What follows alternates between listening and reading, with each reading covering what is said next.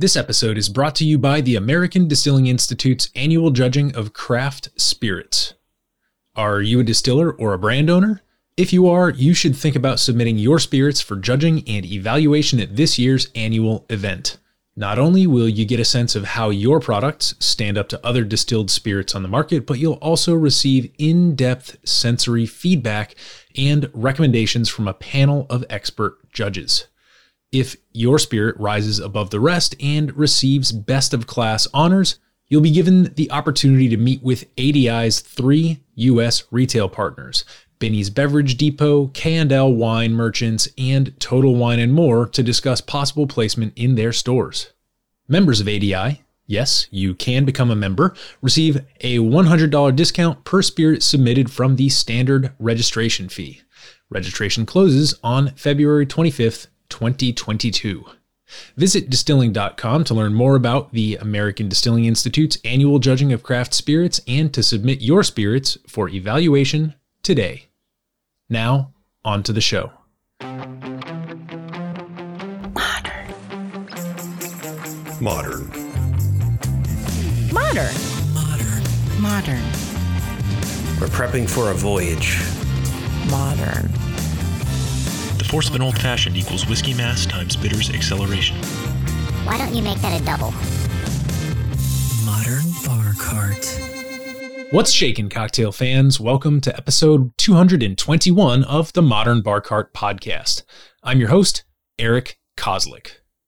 Thanks for joining me for this interview episode where we track down the best and brightest minds in the spirits and cocktail world so that we can share their secrets with you. This time around, I'm joined by Maria Denton, the Southeast Regional Manager for Lyre's Non Alcoholic Spirits. They're one of the heavy hitters in the no ABV product space, boasting a lineup of over a dozen, well over a dozen, zero proof spirits and mixers, as well as non alcoholic sparkling wines and ready to drink cocktails.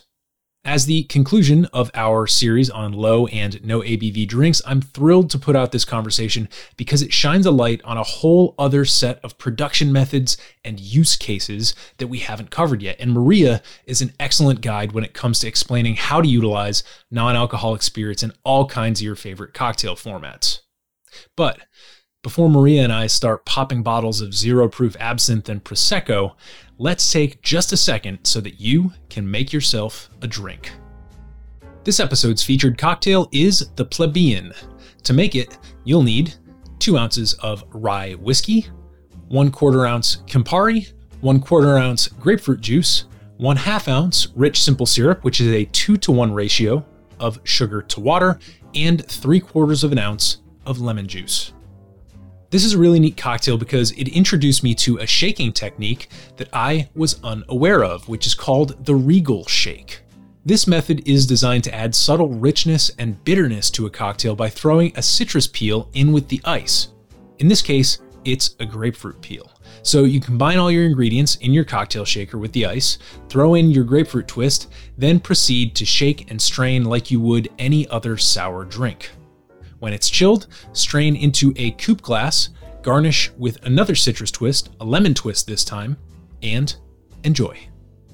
The Plebeian is an original cocktail submitted by our listener, Samuel G., who dropped us a line to discuss the stirred citrus cocktail question that I asked a few episodes back. I love this drink because it fully embraces splitting both the citrus and the sweeteners in a classic whiskey sour format and finds clever ways to balance brightness, bitterness, and mouthfeel. Also, it just so happens that Lyre's offers no ABV versions of all the boozy ingredients in the formulation, so the plebeian can be as full octane, low octane, or no octane as you want. Thanks to Samuel for introducing us to this really creative original cocktail, and I do encourage all of you to get in touch and let us know what drinks you're really excited about so that we can feature them as well. Now, let's turn our attention back to the interview. In this refreshing and perfectly balanced conversation with Maria Denton, Southeast Regional Manager for Lyre's Non Alcoholic Spirits, some of the topics we discuss include how Maria used her career working for one of the world's most prestigious spirits brands and managing one of Washington, D.C.'s busiest bar programs as a timely springboard into her current position with Lyre's. What creating non alcoholic spirits has in common with building the aroma profile of a perfume, and how that allows Lyre's to create products with the world's most popular cocktails squarely in the crosshairs. We also taste what I assume is the world's first non alcoholic absinthe, and we pair it with all the bitters New Orleans style bitters and Lyre's American malt no ABV whiskey to create a fantastic Sazerac. So, kind of have an all in one cocktail experience as well. Then, Maria and I get the chance to address some pointed listener questions about how to handle technical factors like temperature and dilution in zero proof cocktails. Along the way, we find out which new spirits and mixers we can expect from Lyre's in the near future, where the Champagne Queen stands on non alcoholic Prosecco, where to grab a drink with your favorite Impressionist painter, and much, much more. I'd like to give a big shout out to Brian and the team from Hatoba, located in the Navy Yard here in DC, where Maria and I recorded this interview. It's a great venue with awesome food and drinks. And if you visit the show notes page or hit us up on social media, we'll have a video of Brian making a signature cocktail using some products from the Lyre's portfolio. As a reminder, this episode is the final installment of our romp through the emerging landscape of non alcoholic spirits and cocktails. If you haven't already checked out our recent interviews with Derek Brown, Ian Blessing, and Lauren Chitwood, focusing on many different facets of the booze free drinking experience, I really hope you carve out some time to listen to those interviews if you're so moved. And on the other hand, if you've been tapping your foot and eagerly awaiting the return of our fully leaded spirits and cocktail content, well, you're in luck. We've got some excellent stuff lined up for you as the Northern Hemisphere tilts its way closer to the sun. But for now, please enjoy this fascinating conversation and tasting with Maria Denton featuring Lyre's non alcoholic spirits. Maria, welcome to the podcast. Hey, thanks for having me, Eric. So let's kick this off by just having you introduce yourself to our listeners. Who are you and what do you do? I am Maria Denton. I'm the regional manager in the Southeast USA for Lyre's non alcoholic spirits. All right. Now, Lyre's is not a US company, is that correct? Correct. We were founded in Australia, um, but now we're a fully global uh, company. We are in um, all of Europe pretty much, and uh, the United States, and in Canada, um, parts of the Far East. We are in several Middle East countries um, and expanding all the time.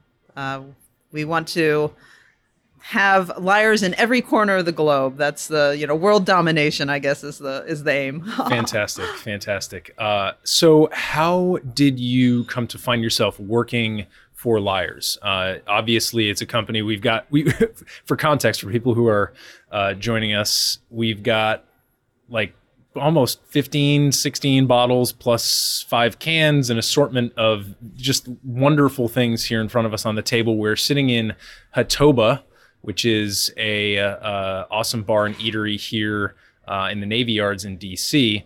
And uh, so now that we've got the setting, how, how did you end up with Lyre's and with all these awesome products being sort of your purview to uh, to spread the good good news about? Well, you know, it's funny because I've been in wines and spirits in the adult beverage industry in one way or another my entire career. Um, I actually went to school for radio and television. Okay. Uh, back in the day uh, in Orlando, Florida, when Florida was going to be Hollywood East. Um, worked for Nickelodeon for a while and uh, realized I did not love television. And I'll tell you, if you're working for Nickelodeon and you decide you don't love television, then it's just not the right industry for you. But I was uh, bartending on the side, and I loved that. And I like everything. I'm I'm such a nerd. Whatever I get into, I have to be very studious about it. So even at a very young age, I was studying everything I could get my hands on about wines and spirits, and that uh, led me down the path. Um, I worked in restaurants for a long time, uh, being on the kind of corporate beverage panels for uh, places like uh, Ruth's Chris Steakhouse. Um, did a little detour for a while to do uh, the distributor slash supplier side of the business. So I kind of earned some chops there working for brands like Moet Hennessy.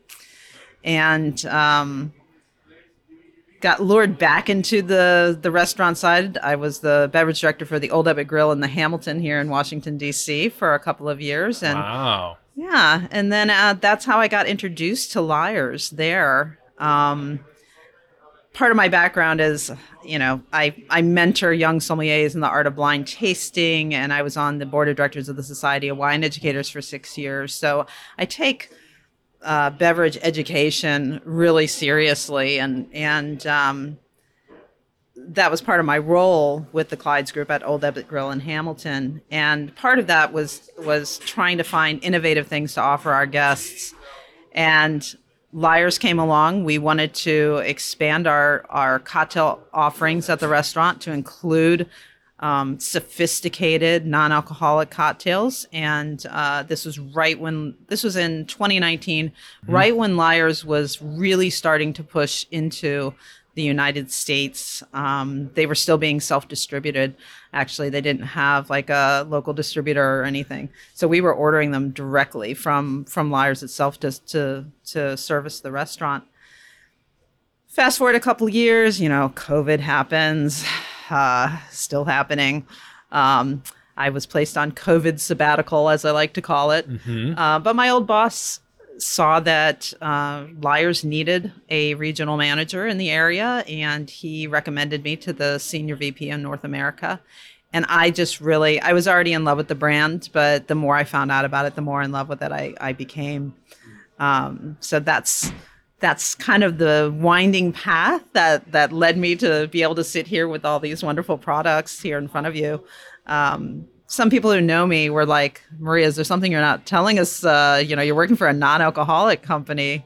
I mean, I'm I'm known as the champagne queen because I'd show up to accounts, you know, toting champagne bottles all the time in my time with Moet Hennessy. And I'm like, no, you know, look, I still love, I'm still an equal opportunity drinker. I love cocktails. I love wine. I, during my time with the Clydes Group, I really got into beer. Um, this is just another aspect of that. This is just another uh, really, really fascinating part of the cocktail experience. And I'm, I'm happy to be a part of it. Well, I'm so glad to know that about you because I think to me that's a very similar direction from where I'm accessing no ABV spirits. Uh, I really enjoy anything that you know gets subjected to some sort of focusing technology in in in, in that's what distillation is it focuses certain things and pr- it captures them in a liquid medium Yep. and in that respect I, I I very staunchly believe that spirits need not contain ethanol Right. um, and, and and so I do think that non-alcoholic spirits are a very valid format in a technical sense. On the other hand, like you, uh, I actually got my start in wine as well. I got my WSET here in Washington D.C., like right up in the corner at the uh, the uh, Capital Wine School. Jay Youmans, love him. Jay Youmans, that's Yeah. right. And uh, and from there, I kind of started getting into spirits and cocktails. So so like you, I'm I, I come at it from a nerdy perspective and a a love of flavor perspective, and in that respect, I am a bit of a meritocrat in that if it's good, it's good. If it's not, it's not. And it doesn't matter if there's alcohol in it. So Right. that's part of the reason I'm excited why we have so many really cool flavors in front of us. We're definitely not going to get to taste all of them uh, during this interview, but we're definitely going to hit some really fascinating highlights for folks. And um, I I guess maybe you can tell me a little bit more about the uh, the types of products that Lyre's offers.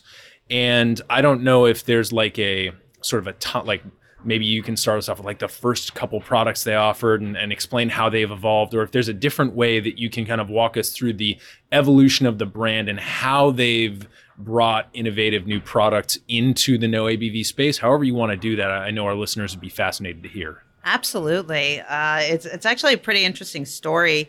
You know, there had been um, a couple of forays into the non-alcoholic spirit space when our founders, uh, Carl Hartman and Mark Livings, kind of hit upon the idea for for Lyre's. Um, there were products, very good products out there, like Seedlip was, of course, first to market. But Seedlip is doing its own flavors. They're not like a one to one alcohol replacement kind of product. And Mark Livings, especially, he was making some changes to his lifestyle. You know, he's Australian and uh, Aus- Australia is a drinking culture. Let's, you know, be frank. And he really wanted to have uh, an option when he was ready to stop drinking just to stay in the party.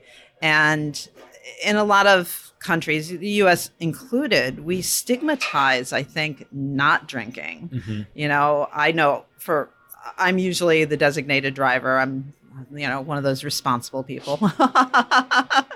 So but i know that if i ask a bartender for a club soda or um, you know any sort of non-alcoholic drink the people around me are like oh you know you're you're quitting the party early and and like all of a sudden like it's seen as i'm not having as much fun as everybody else when i, I really am. I just am choosing not to imbibe at that point uh, and Mark and Carl saw this kind of happening for a variety of reasons. There's health and fitness reasons people choose not to imbibe. You know, alcohol is it's all carbohydrate. It gets converted um, into the body as sugar, so it's loaded down with calories. So there's the you know caloric count. There's there's the um, uh, you know of course sobriety. At any time, there's seven something like seven million uh, pregnant women in the country.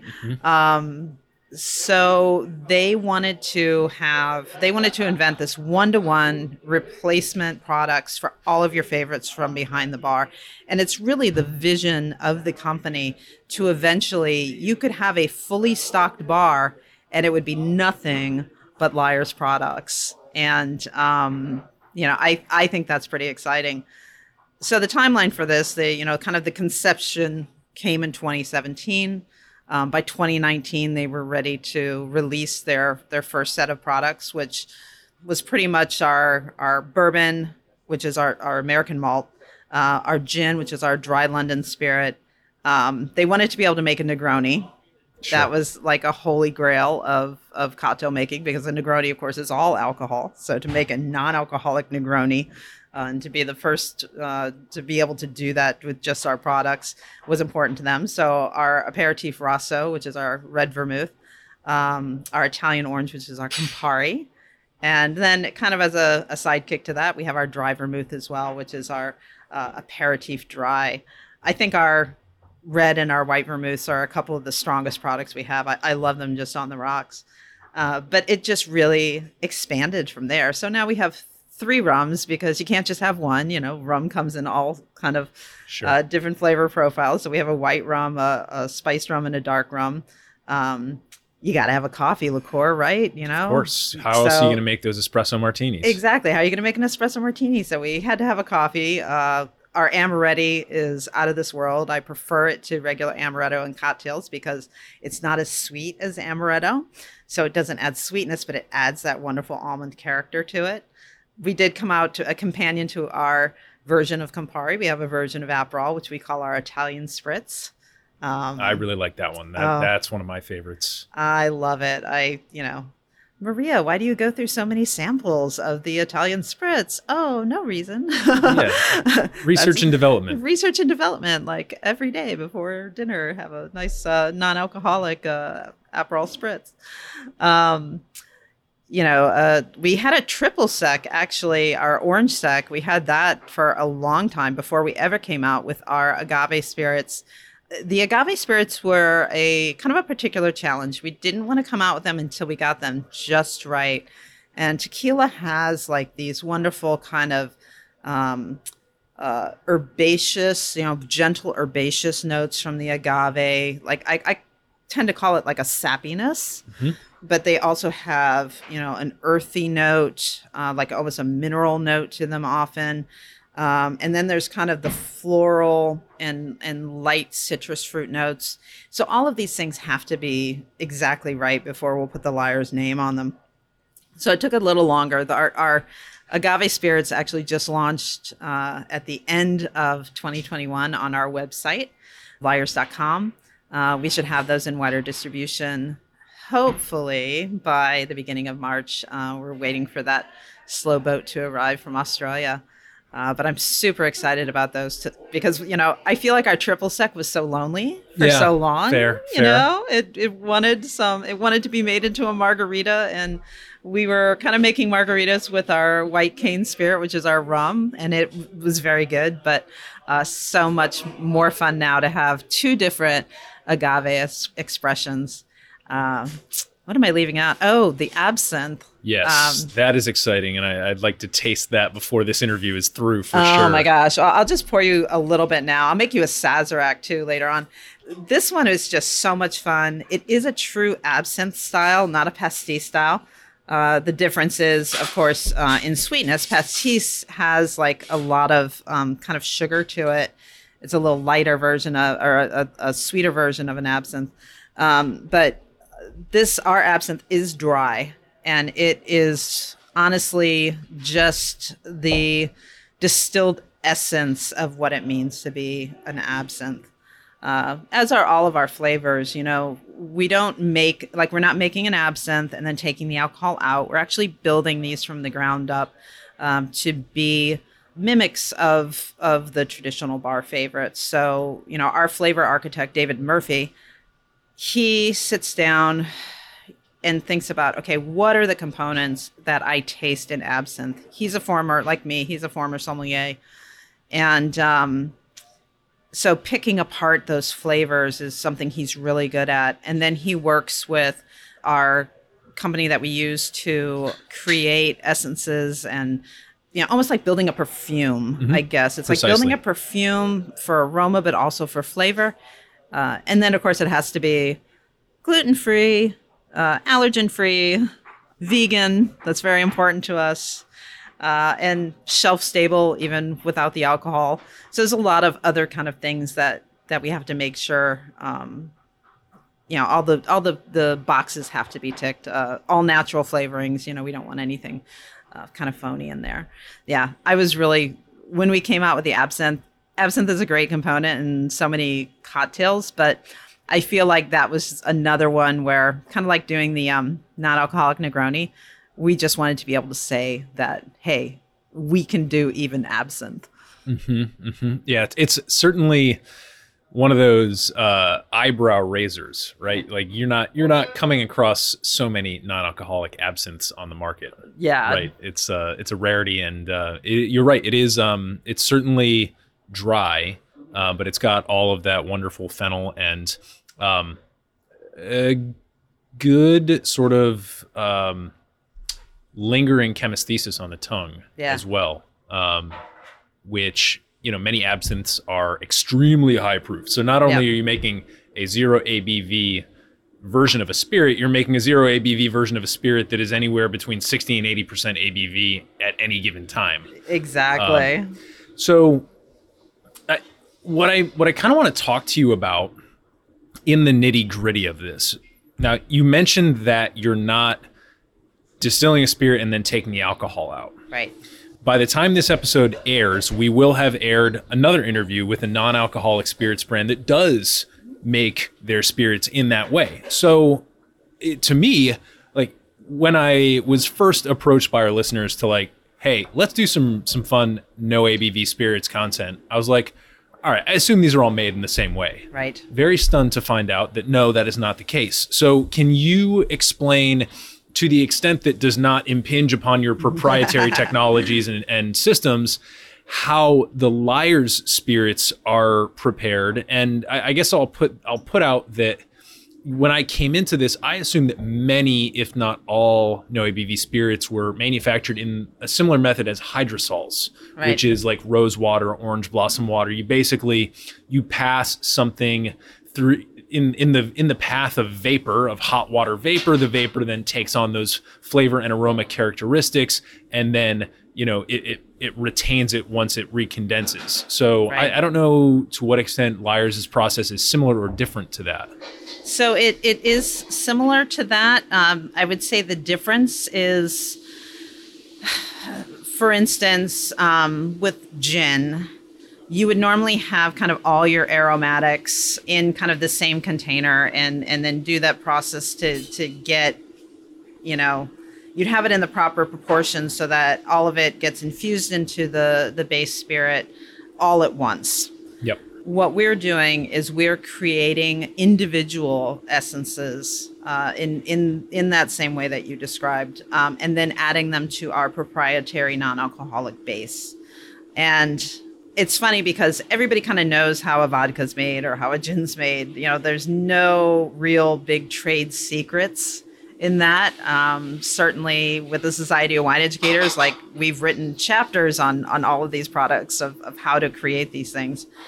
With the non-alcoholic spirit space, it's so new, and there is so much that is still proprietary that um, that it's hard to get into too much detail about how things are made. But I can say that ours are a collection of of you know essences and extracts and distillates that we combine in order to recreate the experience of having uh, whatever the cocktail is that, or whatever the spirit is that we're trying to mimic.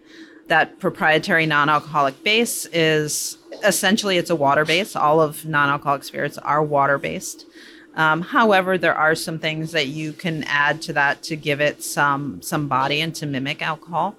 You know, it's no trade secret that that capsaicin and uh, Szechuan pepper are things that can add a little bit of the heat of alcohol without you know having the alcohol there.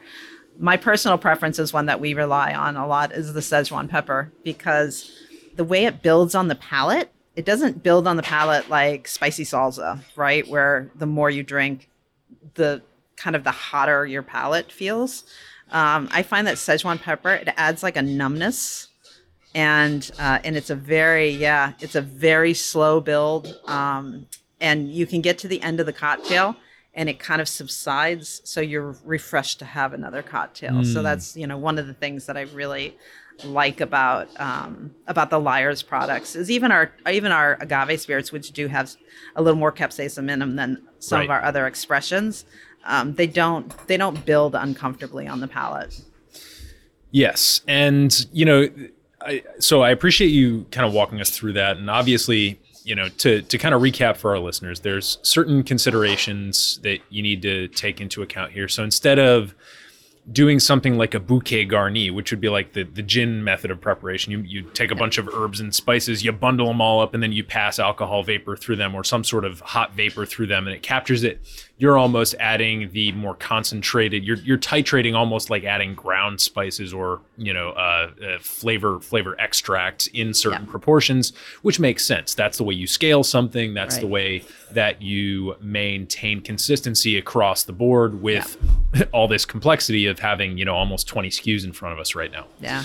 Well, part of that too is that different essences um, get drawn out by different solutions. So um, there are some things that are best if you're, you know, macerating them in water and then taking the essence from it. Um, there are things that need to be fat washed in order to get the most flavor and the purest flavors out of them.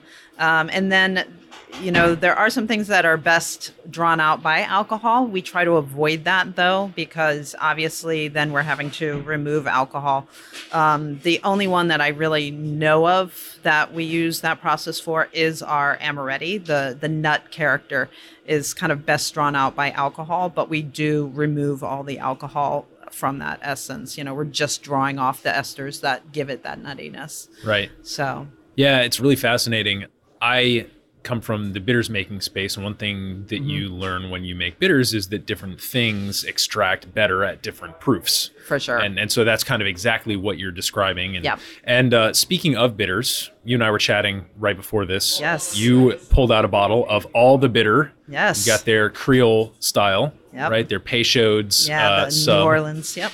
And uh, you just so so shout out to Ian uh, for anybody who wants to learn more about those. You can check out episode 119 which is our interview with him. Uh, but you just put together sneakily while we were talking a little Sazerac for me here. So, um, so this is I, I would say my first like official like one to one all no ABV cocktail with Lyre's. I've been playing around with them at home in sort of like maybe the spritzy format, trying Right. them on their own, trying them with some sparkling unflavored water, just to get a sense of them. But this is my first lovingly and expertly prepared all no ABV cocktail. So what what do you do when you want to make a cocktail like the Sazerac all with a Lyre's product? So the most important thing when you're making a cocktail with any non-alcoholic spirit is um, realize that we are being water-based and not alcohol-based. Um, you have to kind of guard against dilution. Uh, when you're co- making cocktails with an alcoholic, uh, uh, you know, an actual alcohol, the recipes kind of work dilution into that to soften that sharpness of the alcohol. So, you know, you shake something vigorously with a lot of ice. Sometimes you, you know, sometimes in cocktail recipes, you're shaking vigorously with ice and then you're pouring it over new ice. Right. So, um, with the non alcoholic spirits, adding the ice at the very last minute is pretty important. So, um, one thing I like to do, I keep, even though I have all these bottles, I have a special refrigerator at home. I keep all of my non alcoholic spirits in the refrigerator. It helps with the viscosity as well. It gives them a little bit more body. Um, but it means I'm starting with a cold product in the first place. And then I'm doing a couple of things. If I'm building it in the glass, I build it in the glass, give it a quick stir, add the ice. If it's something that needs to be shaken and served up, I make sure my glass is cold. I start with cold Lyre's, you know, make sure all my ingredients are cold. And then I shake it with just like a couple of ice cubes. You don't need a ton of ice in the shaker, just a couple of ice cubes in there. And you shake it until you hear those ice cubes start to melt like literally the sound gets a, a little bit less because the ice Sure. cubes become really small and sometimes bartenders are skeptical of that like really just three ice cubes and it's like three ice cubes will do the job and um, because you have that auditory cue like i should stop shaking now you're not over shaking and over diluting the drink. So like for our espresso martini that's one that i always think of when i teach people how to make that. So i like to point that out because you can be disappointed if you buy a non-alcoholic spirit and then you're making cocktails in the traditional cocktail way um, and then it tastes watery. You know you can avoid that by adding your ice as one of the last steps in the process so that's like kind of the most important difference i would say but other than that it's a one-to-one ratio with you can look up and you know say you have uh, our Lyre's Spice cane spirit. You know, it's a rum, uh, spiced rum product. Well, you can look up any spiced rum recipe online and use the same amount of Lyre's as you would the rum in the recipe. Um, the the only difference being is that you just want to want to make sure that any dilution is kind of happening in your glass at the time you're drinking it. That's fantastic. So I want to talk about the Sazerac because it's pretty good. I, I really like it. I'm paging our listener Simon, who just recently wrote me an email saying, like, hey man, like listening to your no ABV cocktail content, I've been making these suckers at home, and I've noticed that if you shake them, you mm-hmm. know, there's like this, there's this watery issue. The they they don't really dilute the same way that regular cocktails do. What's the deal? So, seems like some takeaways for Simon and people like Simon who may have encountered this problem are the spirits cold beforehand. Yep. Right. That avoids part of the dilution issue. Uh, maybe rolling the. I'm, I'm thinking of maybe even just you know rolling if you've got a Boston Shaker set. You know Yeah. maybe just rolling it and it, you know if you've got you know those two inch by two inch larger cubes, those Yep. dilute a little bit more slowly. Um, for sure for sure that's normally what i would put if i had one handy that's normally what i would put in the put in the sazerac you know although i like to drink them straight too but like Sure. for a manhattan or a negroni one big cube is perfect for those Of course, of course. So, so yeah, uh, Simon, there you have it. Uh, Maria has just solved solved the the problem better than I possibly could have. This episode is brought to you by Near Country Provisions.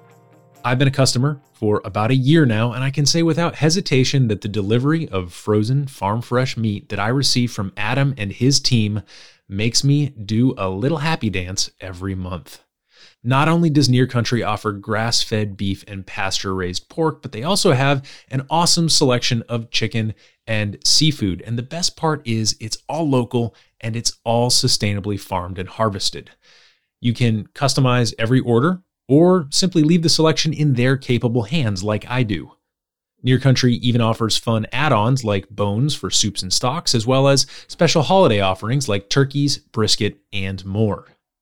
If you live in the mid Atlantic, that's DC, Maryland, or Virginia, and you're sick of the same bland selection at the grocery store, or you're looking to drastically improve the quality of the protein in your diet, Near Country Provisions has you covered.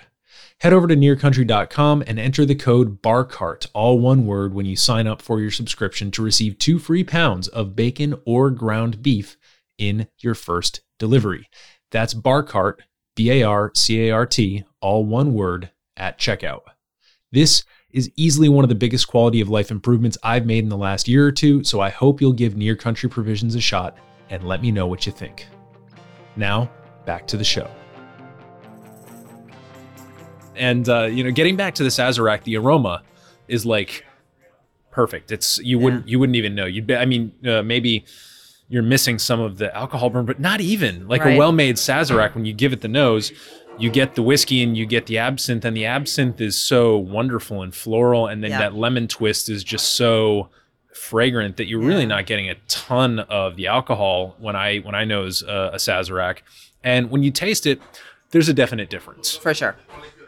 However, what I find is present that I don't often find in a Sazerac is that you get this wonderful pecan Yeah. note. And to me, like what says southern US, like Yep. a nice pecan. Like I remember there's this one bourbon I tasted that will always stay with me. Wathen's. It's from the Medley, the Medley range. Wathen's was I think it was like a 10 year bourbon, just this beaut just a pecan bomb. I don't think Oh, I've ever had it. so much pecan in a bourbon ever. And it's just man, it's it's really nice. And uh yeah, the finish too is very so like you get the nose very Sazerac. You get the palate a little bit different, but you're still getting distinct American whiskey, definite good kick of the anise from the absinthe, and then on the finish, boom, finishes just like a regular Sazerac again, which I love. So, Yeah. um, you know, Well, maybe and- that's part of the little bit of the Szechuan in there that's Yeah, kind of for sure. lengthening that from the and and that is in the absinthe, correct? Yes, for sure. For sure. It's it's um it's I don't it's not necessarily a trade secret because I think a, a lot of people know that about Szechuan pepper, but um you know, having been a mixologist in my past life, I know I've infused things with Szechuan pepper just to boost that a little bit and I just I love that it's in our our drinks because um, it's one of my favorite ingredients. But you know, I'm sitting across from you, and and to me, if I didn't know it, you're holding a drink. You're, Yes. You're holding a. Co- it looks like a cocktail. If I smelled it, it smells like a cocktail. Um, I find that when I drink a Lyre's cocktail, I get a little bit of a placebo effect where I get the relaxation because I'm going through the ritual of of having a cocktail, and so um, my body says, "Oh, this now's the time to relax and and have fun." So you know that's one nice thing about the increasing availability of the option to order these cocktails they just happen to be non-alcoholic when you you know you go to the bar because uh, if you're in a big group of people you don't stand out because you're the one holding the soda or the glass of juice. Um, you just kind of blend in with everybody else and and you should because you're having a cocktail. Um, i hate the word mocktail. Some people like you know I, I understand what that that word got done kind of back in the early inception of the idea of having non-alcoholic cocktails but these are f- finely crafted non-alcoholic spirits. What we make with them are cocktails. There's nothing to mock about them. For sure for sure. Uh, well i mean the proofs is is sitting right here in my glass to me. And so in terms of this and this this is maybe getting a little shop talky but i'm sure you know you you are the triple threat. You are the the bartender the distributor and the beverage director Yep. experience. So i'm sure you're not going to blink at this question but in terms of price point and the uh, the pri- the cost of a cocktail yep. one of the discussions that I've been having quite a bit with guests like Ian uh, from All the Bitter, with uh, guests like Derek Brown, Yep. um, is the notion that, like, yeah, in fact, like, not only should non-alcoholic cocktails cost the same as regular cocktails. In many cases, they're more expensive because of the lengths that people go to make them. Now, I can see that being a little bit good on the one hand and a little Yeah. bit of maybe not good on the other hand. Um, where do the Lyre's spirits kind of fall on that spectrum and you know like how does what does that look like perhaps to a bartender who's listening Mm-hmm. to this and maybe curious about incorporating some of the Lyre's portfolio into their program what's what's that going to mean for their cost per drink Yes. So great question. And it's one that we get a lot of um, because people think that by the nature, because they don't have alcohol, that non alcoholic spirits should be less expensive than their alcoholic cousins. What I normally say is that sometimes the cheapest thing in the bottle is the alcohol. Honestly, um, all of the kind of technology that goes into creating the essences that go into Lyre's. Think of how expensive perfume is. We're doing the yeah. exact same thing, only it has to taste good too. Um, you know, it, it, quite frankly. And for those of us who are going out to a bar, you know, and one of the things that I found working for two of the busiest restaurants in the country, the Old Ebbitt Grill and the Hamilton, is that people are willing to pay that premium price to get something that actually tastes like a cocktail. You can make somebody a non alcoholic daiquiri not using an alcohol replacement. You can make it with lime juice, simple syrup. Normally, you'd have to add some sort of club soda to it, so it ends up being kind of spritzy. But essentially, what you've given somebody is flavored soda water yep they're willing, they're much more willing to pay a cocktail price for that product if you're giving them something in that cocktail that tastes like rum, so that they're getting the wonderful rum flavors, but they're also getting the lime that makes it a daiquiri, you know, or if you're making a non alcoholic mojito, you know, that mint.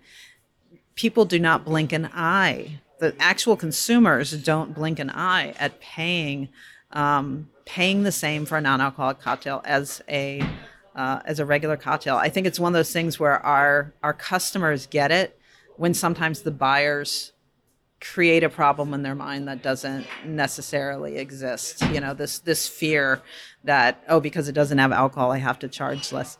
No, the people who who are really hungry for this option when they go out to dine. Um, they they understand. They they get it and they're willing to pay the premium price to get that. Right. It, it's almost like, you know, a lot of spirits and cocktail programs, when you try to bring a bottle behind the bar, their initial thought, and I'm sure you can corroborate this, is great, what am I kicking off? yes. Yeah absolutely. And so this is the one plus one equals three moment where you're saying, "Hmm, you're not kicking anything off. Like you're, you're actually, this is serving a 100% novel function Yeah. behind your bar. For sure. And you know i'm sure that you have to frame it that way in many cases to to, to help it click. Yeah. Um, so i want to talk now about one of the newer things that is hyper exciting to me effervescently exciting we might say.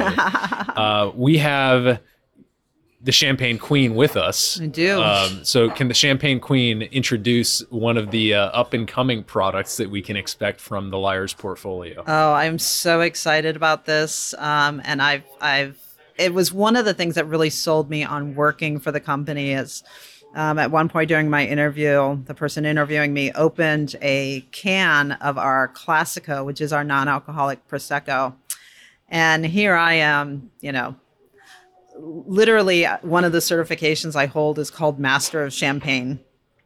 And so I had to study spark all sorts of sparkling wine to get that certification. So I assume they was- give you like a Napoleon hat when you get oh, that. I you know no, just like lots of bottles of champagne, which is even better.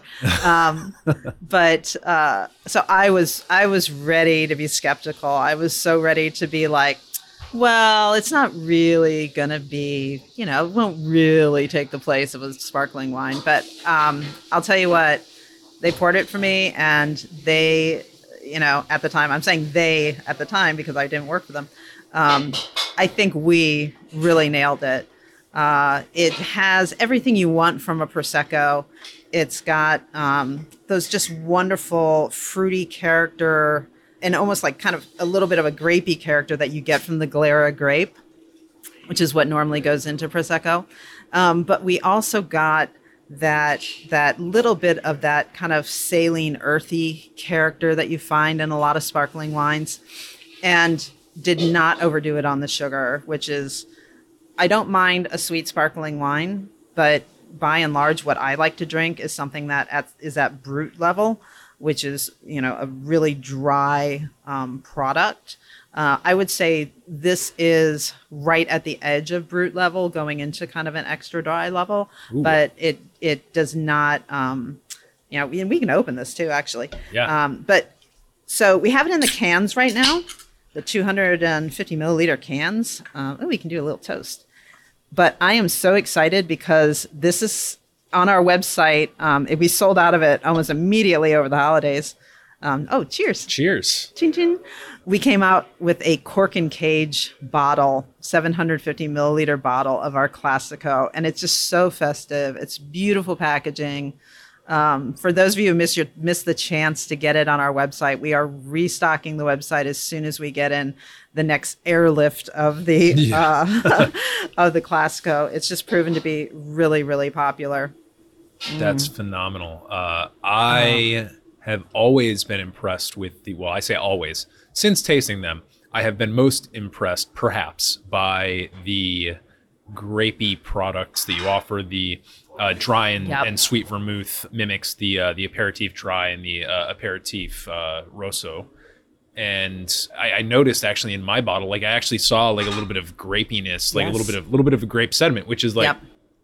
you know when when I think of a no ABV spirit, I think of something that is engineered in Right. a similar way that Lyre's is engineered. And Yep. when I think engineering, I don't think like in your bottle of uh, Sfumato Rabarbaro where you get that sort of like mud slick at the end with all the with all the sediment there. Like yep. like yeah, you know that that's got real grapes in it. Yeah. I don't necessarily like it's not a red flag for me if there's not sediment in it. But then when I see to see that in a no ABV spirit, I was like, whoa, Yeah. no wonder it's grapey. There's some grape stuff in here. So yeah, I mean, like, I, to me, I think that if anyone's skeptical, perhaps of the uh, no ABV spirits in general, or perhaps uh, you know anything in the Lyre's portfolio that you're like, I don't know about that. I don't think it can do what what the regular thing can do.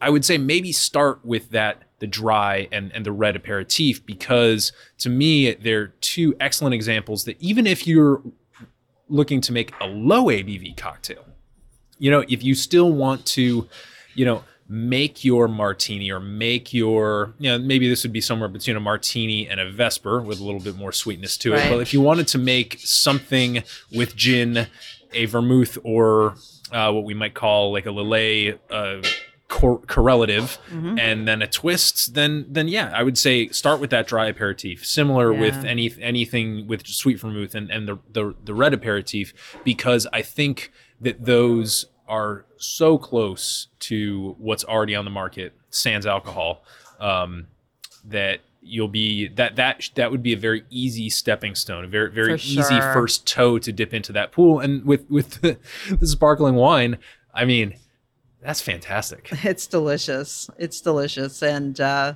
you know, I probably would not, if, if it had not been as good as, as it is, I maybe would not have ended up working for the company because, again, I've got that reputation of knowing my sparkling wine. So I got to have a sparkling wine I can stand behind. I mean, the mouthfeel is right there. Yeah. You get a little bit of green apple too, Yep. which is nice. Yeah. Little Um, green apple, little white peach. Oh yeah, and then what really just sells it for me is you know wine always has a, pl- a sense of somewhereness you know that terroir aspect and so you know most sparkling wines grow best where the soils are a very mineral Right. kind of based soil so i love that we nailed that mineral component as just well. just a little bit of chalk in there. Yeah, yeah it's, it's for um, sure Wow. So yeah. and and this is this is another thing that I like to bring up when talking about no ABV spirits because you know, one thing that people enjoy about spirits is the story. Whether it's an unaged spirit, when we're talking about the botanical bill in a gin, for example, you know, the botanists, you know, Islay, Yeah. an Islay gin. Oh man, take me to Islay, fantastic. Or an aged spirit where we get to talk about the barrel. Jefferson's Ocean, it was aged Right. at sea. Whoa, that's freaking cool. Automatically, Um, we don't get that as much in the no ABV space unless you go out of your way for it. Yeah, and so we've sure. been lucky to feature both with All the Bitter and with Kentucky 47, which will be dropping before this interview, as well as with Lyre's, to, to encounter some folks who are really taking the time to work on that sense of story and place and Yeah. if not terroir at least something that stands in for terroir and does the same thing that terroir does in the glass if For not sure. In the actual sourcing and creation of the spirit. And i think that's hyper important. So i'm, I'm just really grateful. You know I, I did so much outreach before this dry january and i happened to hit on some folks who were really knocking it out of the park. So um, is there anything else before we jump into you know some of the more uh, cocktaily stuff. We're here at hatoba. Hopefully we're going to be able to get to film a cocktail. Um, is there anything else that we need to know or we should know that i've been overlooking about the uh, Lyre's portfolio and um, you know what's going on you know sort of maybe in the near future that people can look for besides the amazing prosecco Yeah. So yeah. So the next thing that will the next thing that will kind of drop will be um, a wider distribution of the cork and cage bottle of the of the non-alcoholic prosecco. We're calling it Classico Grande. You know, everything we do has a little bit of a sense of humor.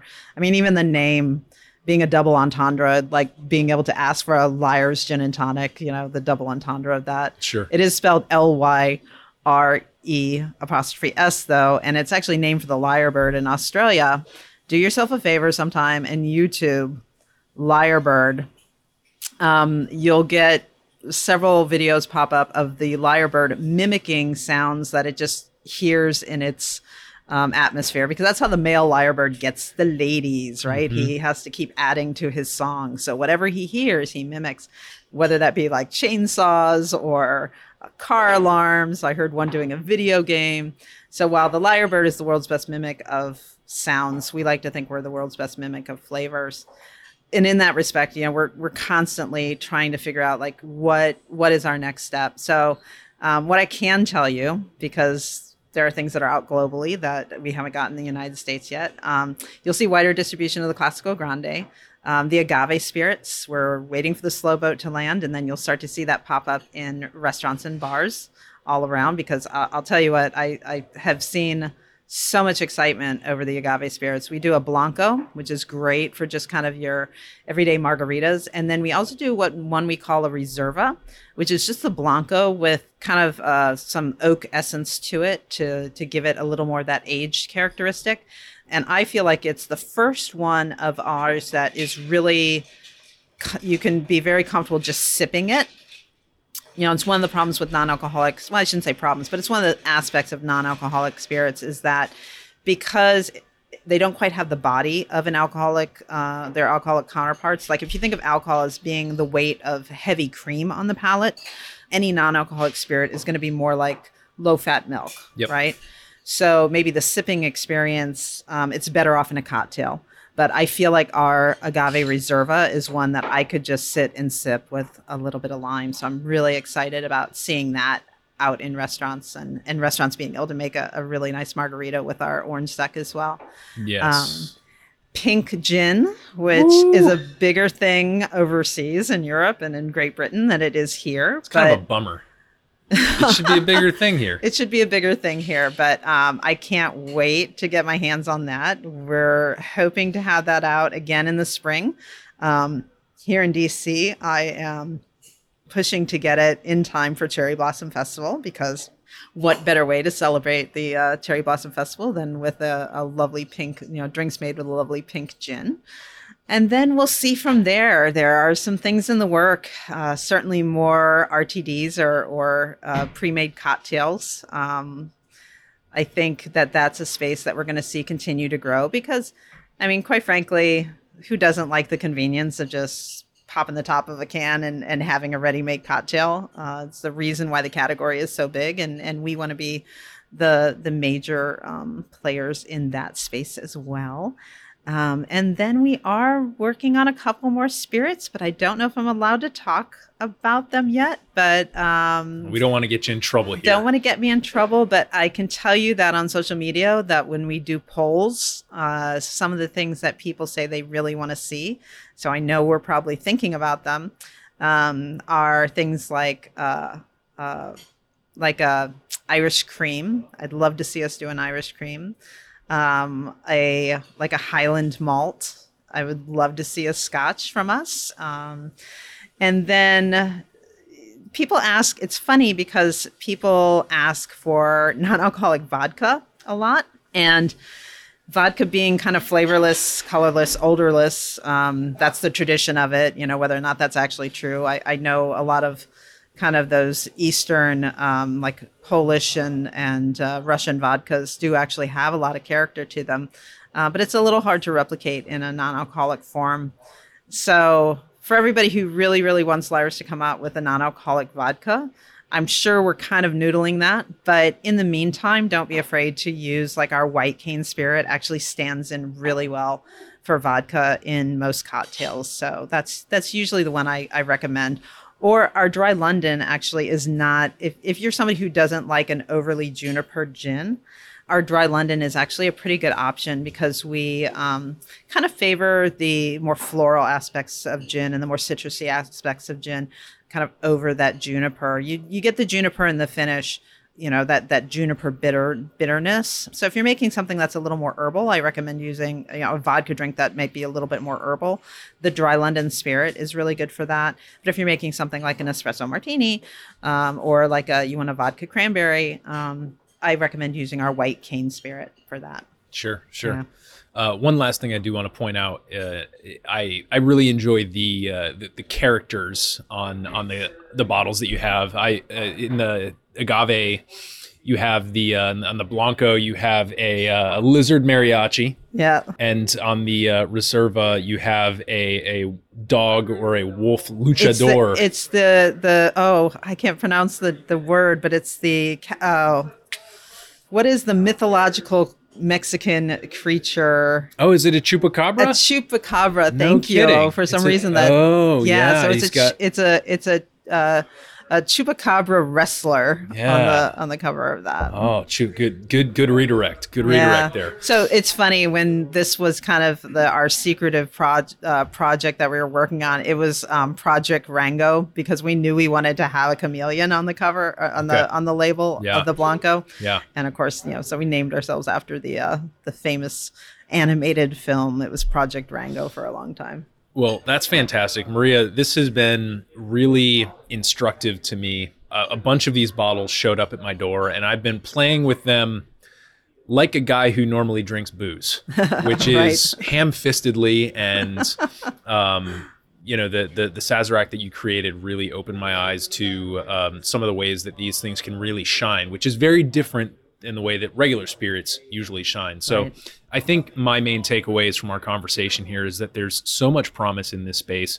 Uh, Lyre's has this massive range of products uh, that you can sub in one to one for their erstwhile spiritus versions. And uh, it's not so much about if you can make something good, it's about, all right, how are you going to go about this thoughtfully so that you can take something, make it a little bit differently than you normally do so that it tastes almost exactly the same as is the case of the Sazerac that I just enjoyed. So to me, that's what I'm going to go away and think about. I think it's fallacious, as you mentioned earlier, to think of these as something you can sip neat, just like a spirit in Yeah. most cases.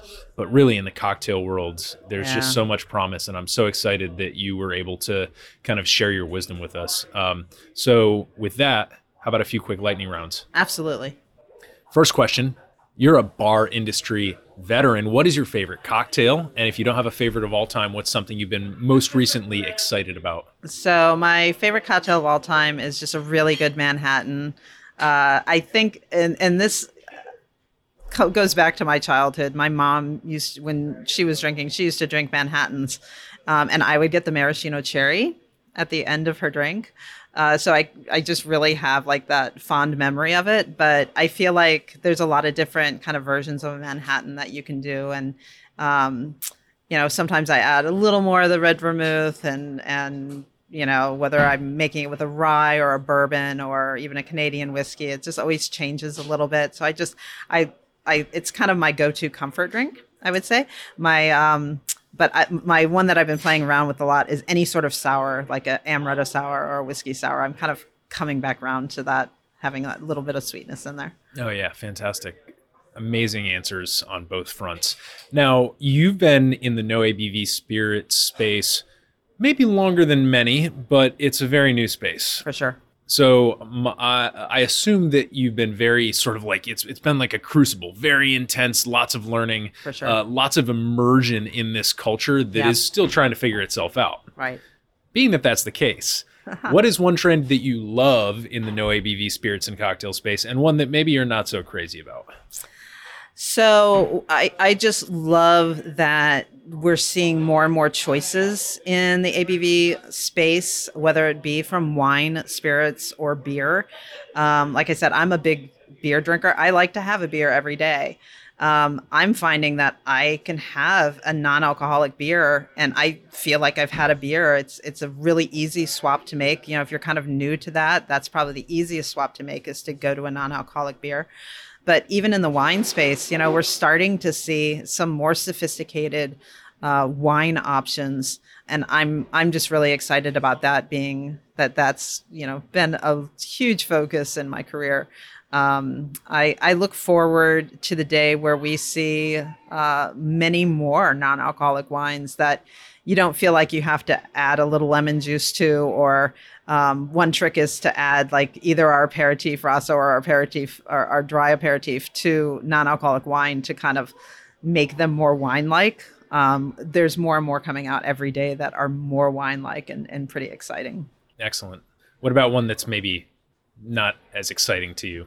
So One, the- one that you maybe roll your eyes at a little bit. So I I still am I admit I'm a little skeptical of the the ones of of any brand that's more like a um more like a soda pop than uh, kind of a true ABV spirit or even an RTD like you know our RTDs they they are effervescent um and I have had people say oh they're like you know they're like kind of just adult flavored sodas. And I appreciate that when they're trying to to be a cocktail but sometimes I'm finding that just having something that is like lime strawberry or you know what I'm saying? It's kind of hard to articulate but but I don't want to pay a premium for like a what is essentially like a seltzer water that just has like a little bit of flavoring in it.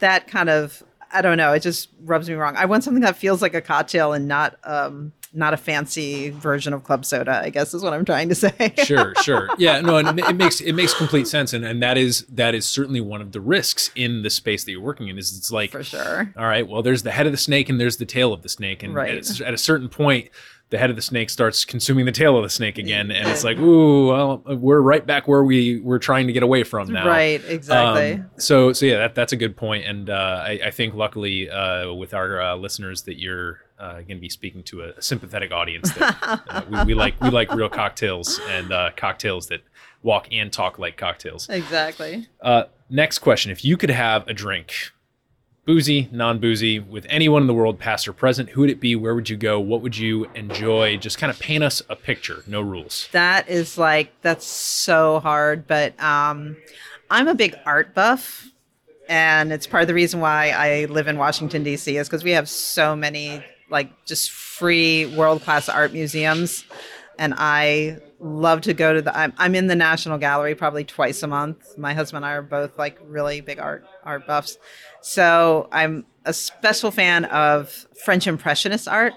So to go back in time and go to Montmartre and uh, go to just some little dive bistro and and share an absinthe with you know Van Gogh or or uh, you know Manet or any of the any of the Fauvis, you know the Henri Matisse or um, uh, I don't know. I just think that that would be to kind of feel that incubus of when these artists really wanted to turn the the kind of staid and uh, and very stuffy art scene. They just wanted to turn it on its head, and uh, you know we forget we forget sometimes living in this modern era era that you know these were the these this was like the the rock and roll of its time. These were the these were the Banksys, you know, of their time. Um, so I think that's what I would do. I, would- I would go back to Montmartre and just share an absinthe with um, all my favorite artists from the French, French Impressionist era. Fantastic. Yeah, I'm more of a more of a pointillism guy myself, but Ah, still kind it. of in that impression. Roy. Lichtenstein, yeah. Yeah, kind of in that space. Or like impressionism. Seurat. Uh, big uh, Van Rysselberghe fan. Yeah, yeah, yeah. Um, there's some great, great stuff here at the National Gallery for that. So, uh, last up, do you have now? You've been you've been in the wine world. You've you've you've seen so much and so many different kind of niches within the industry. So whether it's in the spirits industry, the cocktail industry, bartending and hospitality in general, you managed high volume bars. In any of those spaces, do you have any uh, controversial or unusual opinions? I don't know how controversial it is, but um, you know, it always annoyed me back in the day of of being somebody who would find myself alone visiting accounts. You know, it's like trying to get a table for one. It's like, oh, just one. So fortunately, we're we're seeing hospitality spaces get away from kind of singling out solo diners. Um, I would like to see that same thing happen in the the non-alcoholic space where it just becomes commonplace to have a non-alcoholic section to your to your cocktail list and for it to not be like this big deal because in the end it's it's all about inclusion. And like we were talking about earlier it doesn't cannibalize your alcohol sales. It's a plus one. It's an untapped market. Instead of selling somebody a club soda which you kind of feel bad for even charging them for because it's just you know water that you've added CO2 to.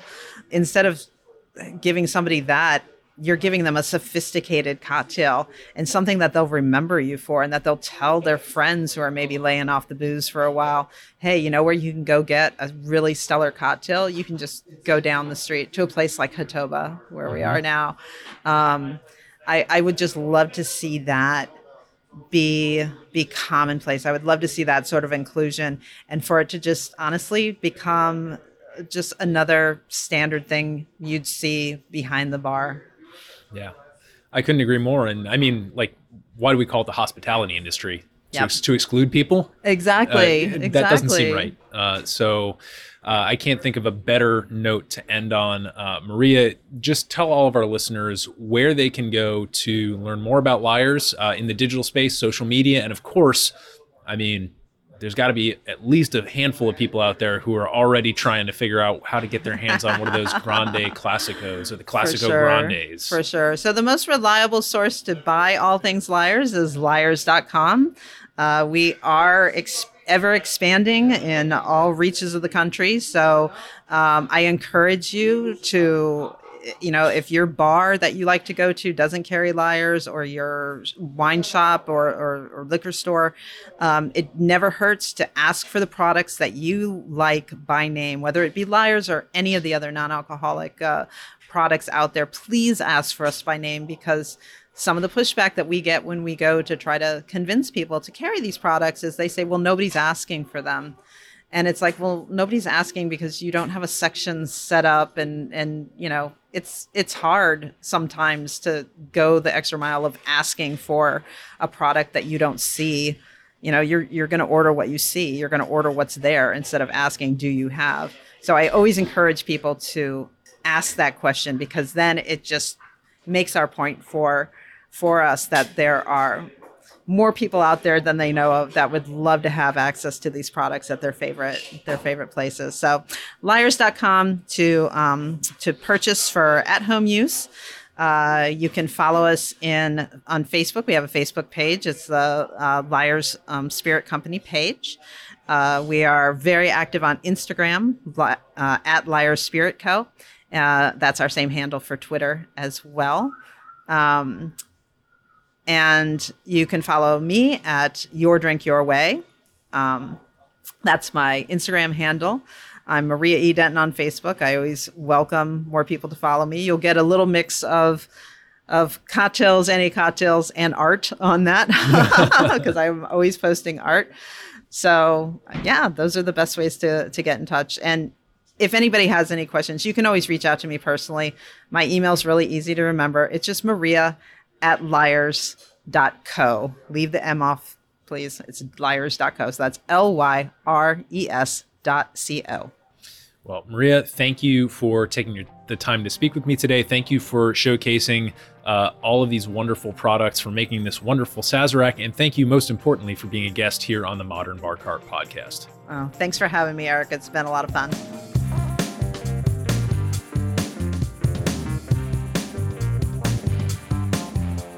Hey, everybody, thanks for listening. If you enjoyed this episode, there's two big things you can do for us here at Modern Bar Cart. One would be to tell your friends and family if you think they'd enjoy listening to us talk about cocktails. And if they don't download podcasts, they can always stream our episodes on their desktop directly from the show notes page at modernbarcart.com. The other thing you can do to help would be to head on over to iTunes or wherever you download your podcasts and leave us a review. Five stars are great, but we're more interested in your feedback. And the beauty is, the more reviews we have, the easier it will be for other folks out there to learn about our show. We're trying to start a cocktail revolution here, and by spreading the word, you're helping us fight the good fight. You can always reach us by emailing podcast at modernbarcart.com if you're looking for cocktail or bartending advice, or if you're a pro who would like to pull up a mic and be interviewed for all to hear. Also, definitely follow us on Instagram and Facebook at Modern Bar Cart for cocktail porn, recipes, and entertaining tips. And keep an eye out for new product releases and special offers, which are happening all the time. We love our listeners and we really enjoy giving you exclusive discounts and sneak peeks at our latest and greatest cocktail projects. This episode may be over, but for you, the mixological fun and adventures are just beginning, so remember, folks drink responsibly and experiment boldly.